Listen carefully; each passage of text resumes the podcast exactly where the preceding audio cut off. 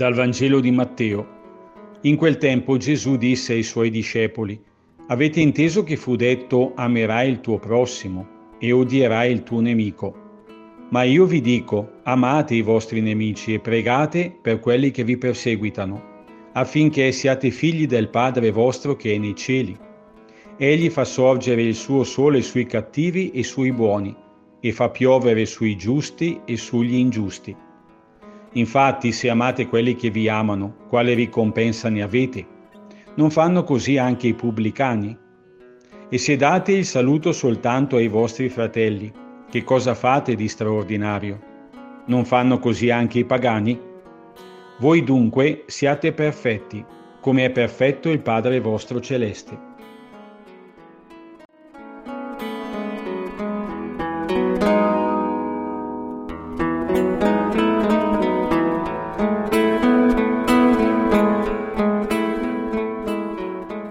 Santo Spirito, tu che conosci e abiti le profondità del Padre, fa che la mia pochezza non ostacoli la comprensione e l'accoglienza della parola.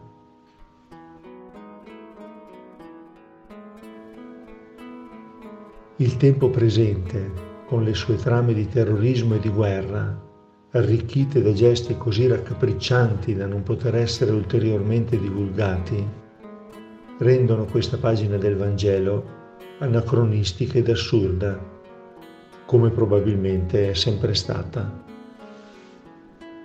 Mentre le neuroscienze ci parlano di segni indelebili nella psiche, tu Signore ci parli di un amore a pioggia, così a prescindere da tutto, da sembrare insensibile.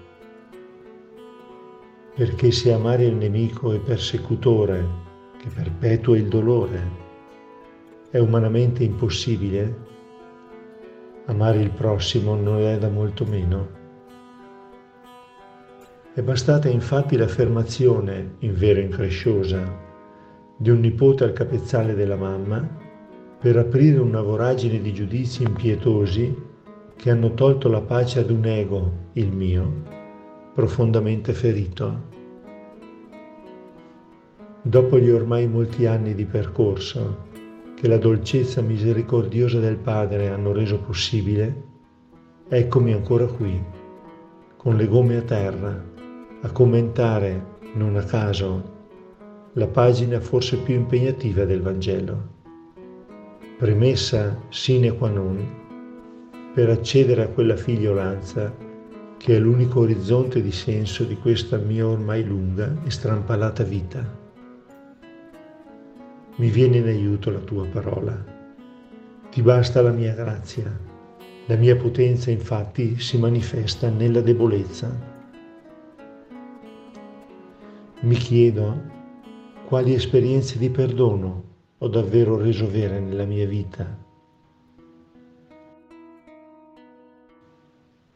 Oggi, Signore, ti ringrazio, anche a denti stretti, di ogni mia debolezza in cui si riflette tutta la bellezza della tua misericordia.